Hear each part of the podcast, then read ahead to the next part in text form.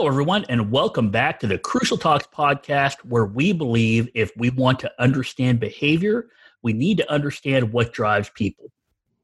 I'm your host, Mike Sadam, and I have a quick favor to ask. If you could please subscribe to the podcast and review it, I'd greatly appreciate it. It really helps us build a community of people that are really interested in what motivates people and what drives people and how people make decisions. Now, today, I think we're going to have a really valuable episode because we're going to be talking to Brian Cunningham. Now, I think it's going to be valuable because Brian's like a lot of us. He basically worked his way from the bottom through the top, and through that, through making his way from being a parking lot attendant to a CEO, he has learned a lot of lessons. So he's able to study leadership at every level and not just from an academic lens, but also from an operational lens from all of his experience and his academics, he has written a book called The Leadership Revolution because evolution takes too long. And since we spend so much time at work, so much time with people, I think this is going to be a hugely beneficial episode because we get to not only learn from his theories, but we're also going to learn from his operational experience. So without further ado, please welcome Brian Cunningham to the Crucial Talks podcast. How are you doing, Brian? Great, Mike. Thanks. Thanks for for allowing me to be part of your Crucial Talks. Well, now before we get started into some of these theories you talk about in your book, can you tell us a little bit about you and your journey from parking lot attendant to CEO? Uh, sure, Mike. I, would love to. But basically, you know, my journey, I don't believe has been that much different from anyone else's, really. I mean, I grew up and and got into the workplace and moved through the workplace just as confused as most other people. And uh, you know, but what was sort of driving me along the way is some of the things you talk about in, in many of your episodes, which is really seeking the, the deeper meaning of what are we all doing? Why are we here? And so that question sort of became the backdrop uh, for my experience through life from an early age and, um, and most certainly into the workplace. And so it was that drive to discover sort of a deeper meaning for what was really going on that that moved me into positions of increasing responsibility and increasing uh, opportunities to serve. So that's what became sort of the driver. I was a very happy parking lot attendant at one time, uh, but something kept pulling me forward. And that thing which I discovered much later was it was my desire to serve more and more people. And that's what sort of pulled me along and inspired me to, you know, go back to school on multiple different occasions and to um, re- really take uh, what I was learning in school and apply it uh, to my situation in the workplace because that's that's where I lived. As you said earlier, we all most of us live a large portion of our life there. So it became important to me to not only study and understand and, and observe what was going on, but to integrate it and apply it in real life. So tell us a little bit about your academic background. What what kind of things have you studied that kind of helped you along this journey you've been on this whole your whole life basically? Well, uh, you know, there's there's of course always with most people there's the informal study and research and the formal study and research. Now, on the informal side, from a young age, uh, I was very interested in understanding other cultures and cosmologies and uh, different approaches to spirituality and personal growth, you know, how people see the world. So from, uh, you know, an early age, basically, I was reading um, and studying and going to workshops and lectures to understand how other people saw the world. I was fascinated uh, as I studied and, and talked to people who saw the world very differently than uh, I had been sort of uh, programmed with my upbringing. So, one track of learning and growth was a, a lifelong study and practice of different self awareness practices and experiences with looking at the world from a different perspective, enlarging uh, my awareness and on the formal side, through work, you know, I was working at a hospital as a parking lot attendant and other frontline positions, and, and started to go to school from there and look at other uh, things. And so I was uh, went to school and got a degree in nuclear medicine technology, and then later as an occupational therapist working in rehab. uh, and which was very interesting to me because it really pushes you to look at your interventions with a patient from a really functional perspective. There's the theory that you learn in rehabilitation, but it has to work for the patient in front of you. Otherwise, it's just a theory, just another great theory. So, through my studies as an occupational therapist and practice many years as an occupational therapist, functionality is critical. Uh, just talking about it is not enough. Later on, I got into and was pulled into serving more and more people and got excited about the possibility of moving into a formal leadership role. Um, I was a rehab director, and later I, I decided uh, to go back to school to get my MBA to understand really the business of, of leadership and organizational uh, structures. Um, and I got to tell you, though, I thought that MBA program was going to be really dry and sort of business oriented. But what fascinated me, Mike, is as I was doing my peripheral studying and reading around the assignments in my MBA program, I really discovered, surprisingly, that there is, uh, as you very well know, so much leadership material out there that speaks to this deeper purpose uh, that we have in life. And so it was fascinating for me to, you know, do my assignments and, and, and understand what I needed to understand for that, but to see this bigger picture of leadership, that it really was not very different than the studies that I had been involved in for many years prior to that, the studies around personal growth and and and indigenous, indigenous cosmologies and all those kind of things uh, it really kind of emphasized the fact that there's not much separation between all this, as in fact, there is no separation. So it was that sort of study in life and the application of that in daily life, at home and at work, that really started to pull things together for me and help me see things at a deeper level. Well, because it kind of sounds, and it sounds very interesting to me because you've said a couple of key things just talking about your journey alone. The first thing I noted was you talked about being a happy parking lot attendant. And I think yeah. a lot of people forget that this drive, and, and I think it's a it's kind of a downside of leadership that this drive for higher positions has a dangerous side also that we we seek this uh, status in the corner office and higher levels and the title after our name and all this stuff. And sometimes with that and with the money and with the prestige that comes with that, people lose happiness. And what I found interesting what you said is you were a happy parking lot attendant, but your desire to serve people kind of pulled you forward. And have you seen that throughout your your career and throughout what everything you've done that this this ability to be happy isn't really the the position you hold or the money you make, but it's really about being able to serve people? Yeah, you know, Mike, I've seen it. I've experienced it myself. I've, I've, you know, talked to other people, other like-minded folks, and, you know, uh, you know, your work is comes from that same perspective. But, you know, definitely, we've also seen other versions of this, where people have come at this from a different perspective. I want money. I want power, even if they don't use those words. And then at some point along their journey, they discover that that was really an empty dream. And then they come full circle and come around back to service and they have these big epiphanies. And there's no, you know, right way or wrong way to do this. It, it appears that uh, we all come to that same place eventually, which is about uh, service and compassion and love, uh, to be quite frank. But uh, for some, the journey is a little bit different. For me, it was always about service, and I feel sort of fortunate from that perspective. I really never had to do these battles around power and money, and you know, it was always about enjoying the people that I worked with and helping them to do better, and and vice versa, and seeing what else was out there. You know, seeing how how I could grow and learn and serve.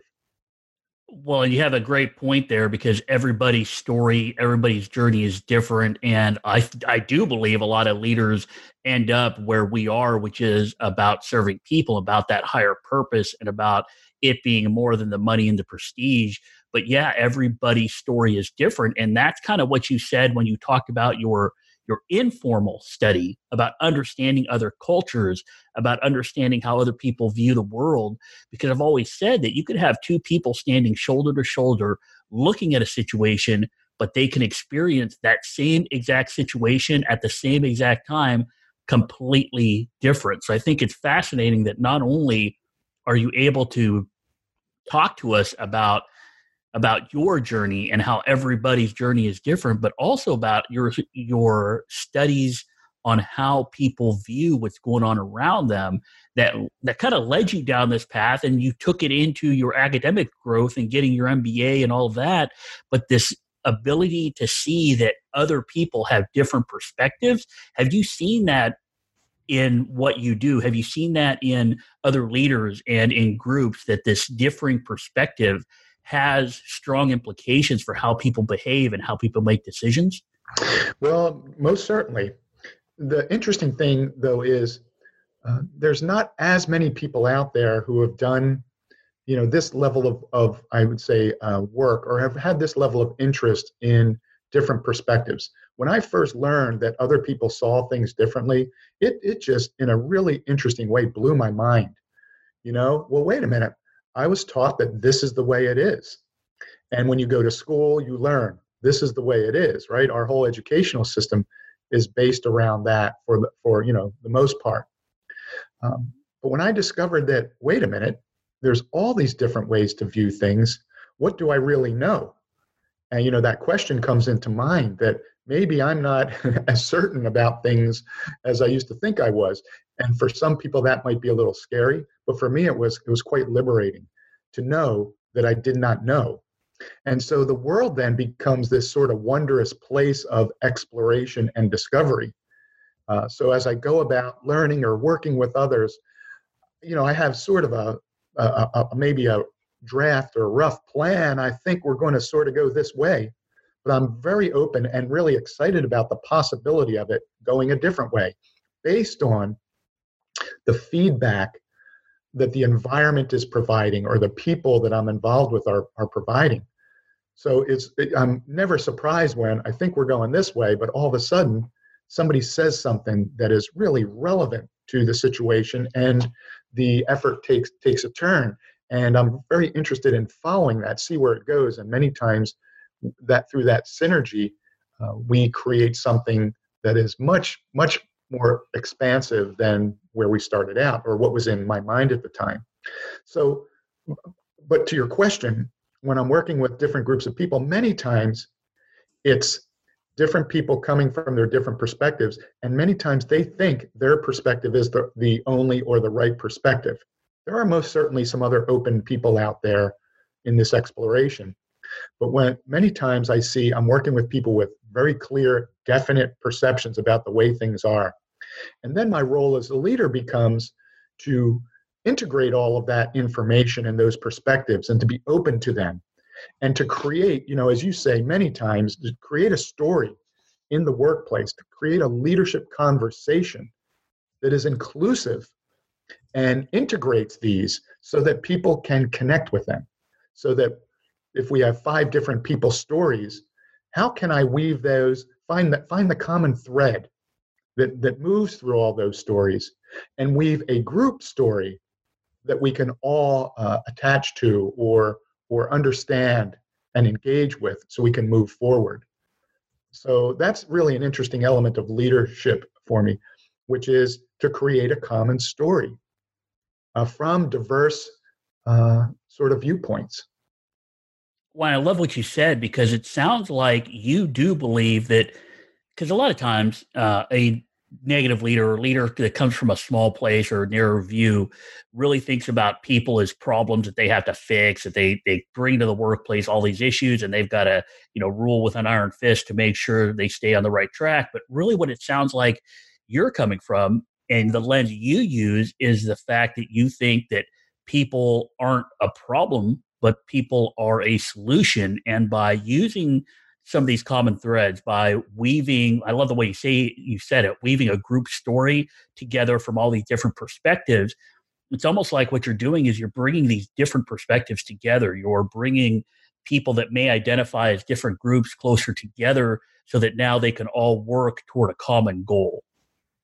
Correct, Mike. You know, and and not only do I not see people as problems, I see them. My attempt is, my experience is, I see them for what they really are, which is the reason why we're all here. And that and and that these other human beings you know and sometimes in the workplace people say man if it wasn't for those people you know that sort of these these jokes that go around. But for me i see other human beings as an opportunity for me to learn and grow. They're they're incredibly valuable not just to the mission of the organization not just to getting something accomplished they have value in and of themselves and you know, at, at one point, I, you know, I read and read and studied Mike and researched. At some point, though, I, I found that the real learning came from the interactions with other human beings. That books can only take you so far. Research can only take you so far. It is through the interactions with others that real learning and growth takes place on both sides of that equation. So I purposely seek out other human beings uh, and, and in the workplace, many times it comes in the form of a challenge to work through. Sometimes people come in, they say, Oh, you know, I know you're busy. I'm sorry, I got this problem. I'm like, No, no, come on in. What do you got? What do you got? I, am I'm, I'm, I'm feeling a, a, learning opportunity. Some growth's about to happen. Um, I'm looking forward to understanding more about who you are as a human being so that I can understand more of who I am through you. So my experience has become that people are just incredibly valuable and inspirational and critical to my learning and growth. So, way more than uh, just uh, problem solvers. Very awesome because I love everything you've said so far and everything you've talked about about the the why of why you went down these paths of self reflection and of study and of reflection of other people and how you use that in the workplace. And I really love what you said in the beginning that through your work doing rehabilitation with people, you came up with this idea that functionality is critical, that what you learn in books is great, but then it has to be functional. And that's kind of what I'm seeing in your book. And that's what I want to talk about now is You've taken all this experience, you've taken all your academics, both informal and formal, you've blended it together to create really this idea of functionality of leadership and how you actually operationalize some of the some of the ideas you've had throughout your career and throughout your life. So I'd like to go now to your book. If you could talk to us a little bit about generally what this book is about and maybe a couple of things out of the book that we can use right now that will help us in this these journeys that we're all on. Got it. Appreciate that question, Mike. So to, to sort of flip this around a little bit, I didn't really set out to write a book. I set out to serve. And you know, just like you and many others, if I'm going to do something, I want to I want to do it well. I want to I want to learn as much as I can and help others do the same thing. So the leadership journey came, you know, is first came first the application of the leadership journey. The day-to-day interactions in, in really challenging situations. That comes first. And I eventually wrote the book as a reflection of that.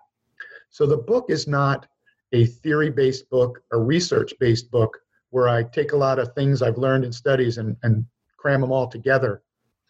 Uh, the book is about, is a reflection of the experience, the function of it. So I wanted to just make that point first. It is a book about reality, how things work, how they fit together.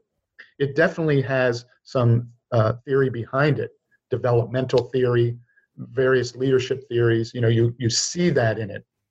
But I want to be clear, it's based on the reality of the challenges we face in the workplace. And so what I was attempting to do in the workplace is move, you know, a complex organization forward while serving those doing the real work uh, in the organization. At the same time, my, my underlying, my, my foundational goal was to help others to learn and grow, uh, including myself. So it became way more about just achieving an objective. That can be sort of easy, right? You just sort of drive it, like from an authoritarian perspective. Give me more, do more. This is what we need to do, command and control, all those kinds of things. The things that we are programmed to do as leaders uh, in ma- many areas. And so attempting to move an organization forward while helping people learn and grow, while being compassionate, all these things that I was thinking about started to started to go down a pathway. Uh, but it was interesting. I started to run into, into some roadblocks.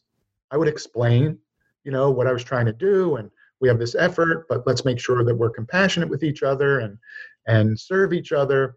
And then we'd go off and we'd get some kind of negative result. And so we'd re-clarify, talk about what we're doing, why we're doing it, all that, right? All those standard leadership things. And again, it would move things forward to a degree, but usually at the cost of something else. People felt not included, abused, uh, marginalized. So it kept driving me deeper. What are the deeper drivers of a genuine leadership experience? What really is it functionally, right? There's that word again. So I just kept digging experientially, looking at it, staring at it, Mike, uh, while I was involved in it. I'd be at a meeting, and you know, meetings are famous for the place where people get to play out their fears and dramas and power struggles, all that kind of stuff. Meetings are amazing training grounds for leaders.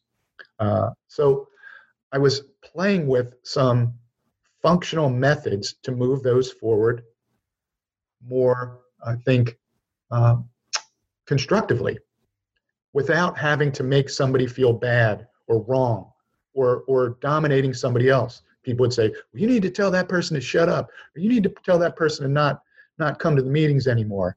And that just didn't ring true to me. You know, I, I could look into a human being who was maybe confused and struggling, and I knew there had to be a way to draw out the best parts of themselves, the better versions of themselves. So, this exploration, pulling all of the developmental theory and rehabilitation and, and, and looking at things from different uh, cultural perspectives and individual perspectives, caused me to just experiment and test things, approaches to drawing out people's best in real time, Mike.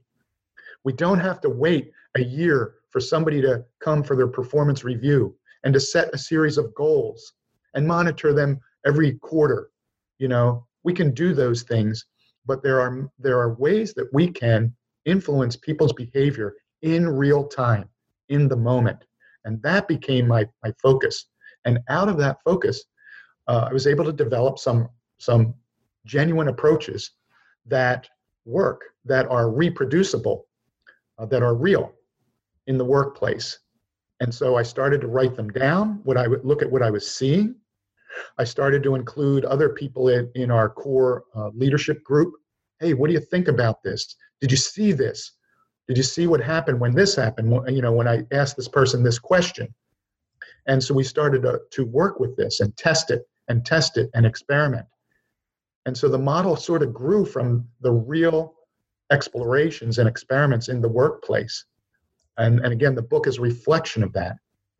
I would, I would clarify a few different levels of leadership, um, but more importantly, how to move to the next level and what prevents us from moving forward. I was looking at all these things. And then uh, a month or two later, another level of leadership would appear, sort of emerge in front of me. Hey, there's more. I thought, okay, now I have this model three levels of leadership, how to move through them, how to help people improve their performance in real time how to help other leaders see the bigger picture of things you know and then a month later oh here's another level. I, I, I didn't even know it was there. And it started to become clear to me. And i would document that. We would play with it test its reality and then a couple months later another and then another until all these 10 levels of leadership just emerge and unfolded over a couple year period. Um, so that's sort of the genesis of the book. The book is a reflection of the reality of of the experience that we're all having in the workplace and it and it maps out step by step an approach to take this journey to more expanded levels of understanding and performance well and i just i had a conversation yesterday that really falls right in line with what you're saying because we talked about how people have been treated as parts of a machine. And in your book, you even talk about some of those early levels of leadership about the industrial age and things like that. And from that industrial age where we kind of just figured out that, hey, we can get really efficient uh, using using uh, production lines and stuff like that that if the machine breaks or a part isn't working right we change out that part and everything is good again.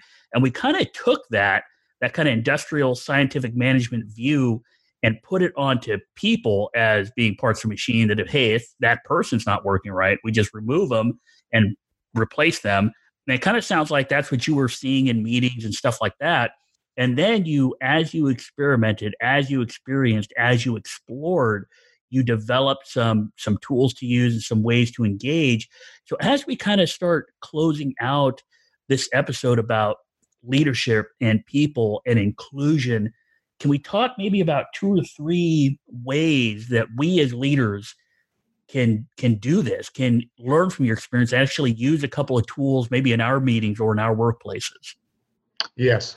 So there's a lot of overlays within the model and maybe we can talk about those uh, you know some other time. But but to get to sort of the point of it the model outlines these this evolution of leadership from the industrial age to the information age to the knowledge age to the understanding age. You know these are real things and the outcome of the leadership approaches at that time are based in that level of consciousness.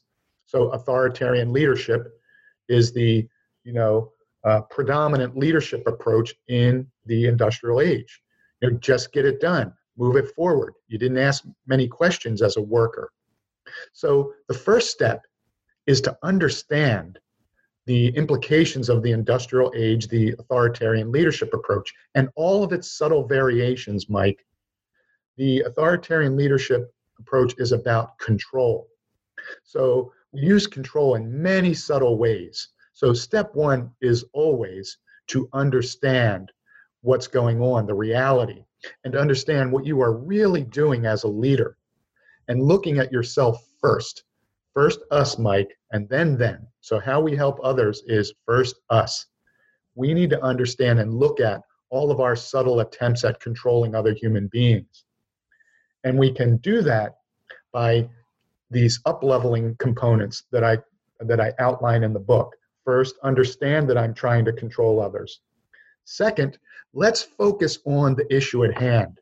So, a very simple way to get beyond my own you know stuff my own control issues is to work with others to understand uh, the problem at hand. So in, so authoritarian leaders usually move from problem to solution right away. You tell me a problem i tell you what to do. But we're missing so many opportunities to learn and grow from others and to include others. So step 1 recognize your own need to control. Step 2 do a simple problem exploration with a group of people get to the root cause of an issue, ask people's perspective. When we do that simple thing, it, it creates a powerful experience for others and ourselves. So we start to talk and we get other perspectives. And maybe we maybe it enlightens us to another possibility. And we look at the faces of the of the people that we're working with now. Uh, their heads aren't down because we're barking orders at them. Their heads are up. Their eyes are bright because they're contributing to a cause we might then next step do a little research together. Okay well let's look at some options around this. Now, that we understand the problem a little bit better what may be a couple solutions to, to address this? And again people are engaged. Now people are sharing further perspective. And through that research mike and through that exploratory dialogue we have just elevated everyone in the conversation to the next level of leadership which comes out of the information age and that we could term evidence based leadership. By definition, we are seeking additional information, uh, seeking research. So there's these simple ways that we can that we can up level or enlarge performance in the moment. And all we have to do is first get our own stuff under control and then ask some very simple questions. Hey, what do you all think is the real problem here? And people will start barking out, you know, I think it's this, I think it's that. Well, let's look at it. Let's ask, well, why do you think that is? Let's go a little deeper into the problem. Who does it impact? What are the upstream? What are the downstream impacts? So we can apply these things by just enlarging the dialogue, enlarging the story, Mike, right? Creating a larger story, not the one that runs in our head, the more limited version, a shared story. And that automatically enlarges others' perspective. Not perfectly, but in the moment, we're able to see uh, things from a larger perspective. And so, quite simply, we can move from level one to level two in 30 seconds in a meeting by first clarifying and understanding for ourselves as a leader that there are these different levels, how to move from one to the other, and then how to pull others along in this process, how to open up the door for them to step through. So that's a simple way. And, and the model lays out all 10 levels of leadership and what the characteristics are of each level. And once we understand that, and they're very simple, we then understand how we can step one, step two, step three, just, just move through the model and raise performance up to level three or four. Uh, you know, uh, uh, coaching leadership or transformational leadership level four in real time, in the moment. But we first have to do our work, Mike. Uh, and, and it doesn't take that long, it's not that hard. I've laid out the simplicity of the theory so that we can start to play with it in real time. Do a problem exploration, do a little research, clarify your purpose, clarify the purpose of the effort. What are we really trying to do here? And that starts to create some alignment with a group. And you can more quickly start to move towards a, a more productive solution, a more collaborative solution. And that's really very simply how you move through the lower levels of leadership. And of course, there's much more to experience some of the deeper possibilities of leadership, but very simply, recognize our own tendency to want to control others. Put that on pause for just a second. Right? Do a problem exploration, a, a root cause analysis, do a little research inclusively with a group Simply doing that opens up a whole new world of possibility and experience for those we serve.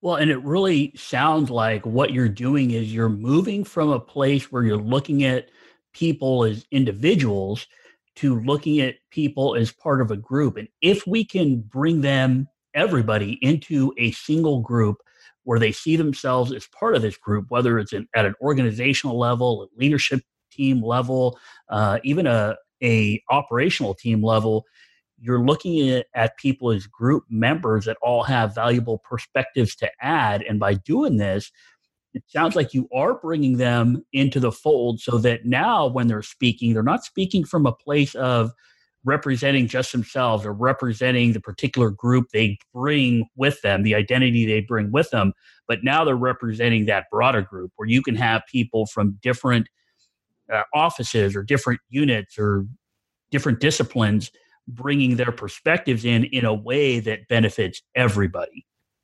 That, that's exactly it, Mike. We recognize and respect individuality as we create a group effort. Organizations, uh, the workplace teams, uh, they function as a group.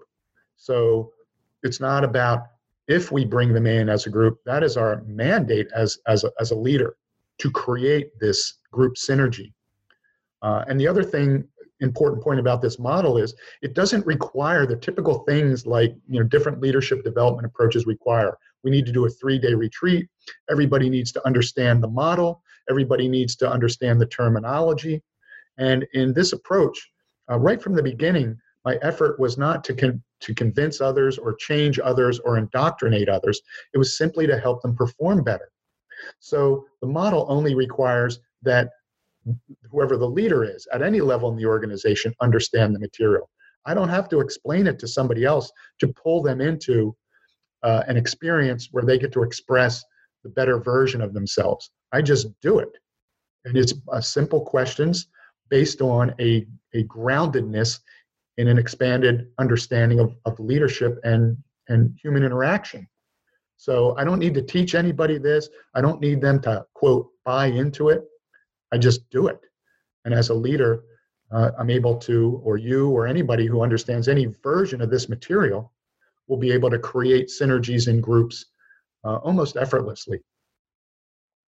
Well, and that's why I love so much about your book is the fact that even the title proves that you understand people and groups and how we behave. Because the title of the book is The Leadership Revolution because evolution takes too long. And I've been saying this for, uh, well, for years, but really this past year I've had this podcast. I've said it so much that the people we're dealing with are the same that they were when we sat around campfires and hunted and gathered together that we're still inside we are still those same people we have not evolved except the world around us has evolved the tools have evolved how quickly information is passed has evolved but we as people have not which is why i really love this book and where you go with it and that being said we do have to close out this episode what is a good way people can get in touch with you? How can they grab the book? What ways can you help others? Because I know that after this, people may have more questions. Where can they go? How can they get a hold of you? What services do you offer to the people that are listening right now that might want a little more information? Thanks, Mike. Well, as far as services go, you know, I'm I'm a leader in the workplace. That's that's where I live. Um, but I'm also part of the larger conversation, the larger story of leadership out in the world. So, uh, you know, I'm not a consultant. Uh, I don't do that kind of work. I work. Um, I'm, I, I lead and serve others. But as far as my mission, it is to share and be a part of this conversation that's going on, that of course you're very much a part of. People can check me out at my website, awarenessquotientleadership.com. I have a blog there and some videos and you know, I'm just contributing uh, through that uh, effort. I'm also on LinkedIn. You can look me up on LinkedIn. I do article posts there. I'll be starting a YouTube channel in the future. But my purpose was really just to be part of the dialogue, to contribute to this revolution in leadership. You said it earlier. We don't have any more time for, for well meaning theories that don't take us into real leadership performance in the here and now. The gap continues to grow the workplace is evolving exponentially. And as you said, we are not. The leadership gap is growing. So we don't have any more time for well meaning leadership theories. It's time for really functional, practical action. So I'm part of that dialogue. So the book's available on Amazon. The book is available on my website, and people can go there. Awesome. And I'll make sure I put a link to awarenessquotientleadership.com in the show notes. And uh, definitely check out that that website with the blog. I'm I'm on it right now, actually looking at some stuff. So make sure you check that out. Again, I wanted to thank Brian for his time, for talking to us. I know I got a lot of benefit from this talk. I hope you did also.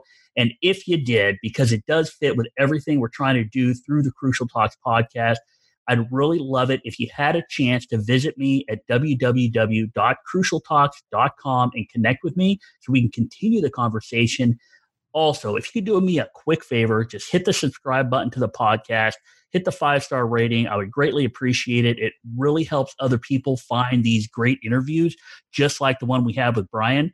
So have a great week. And remember, if we want to understand behavior, we need to understand what drives people.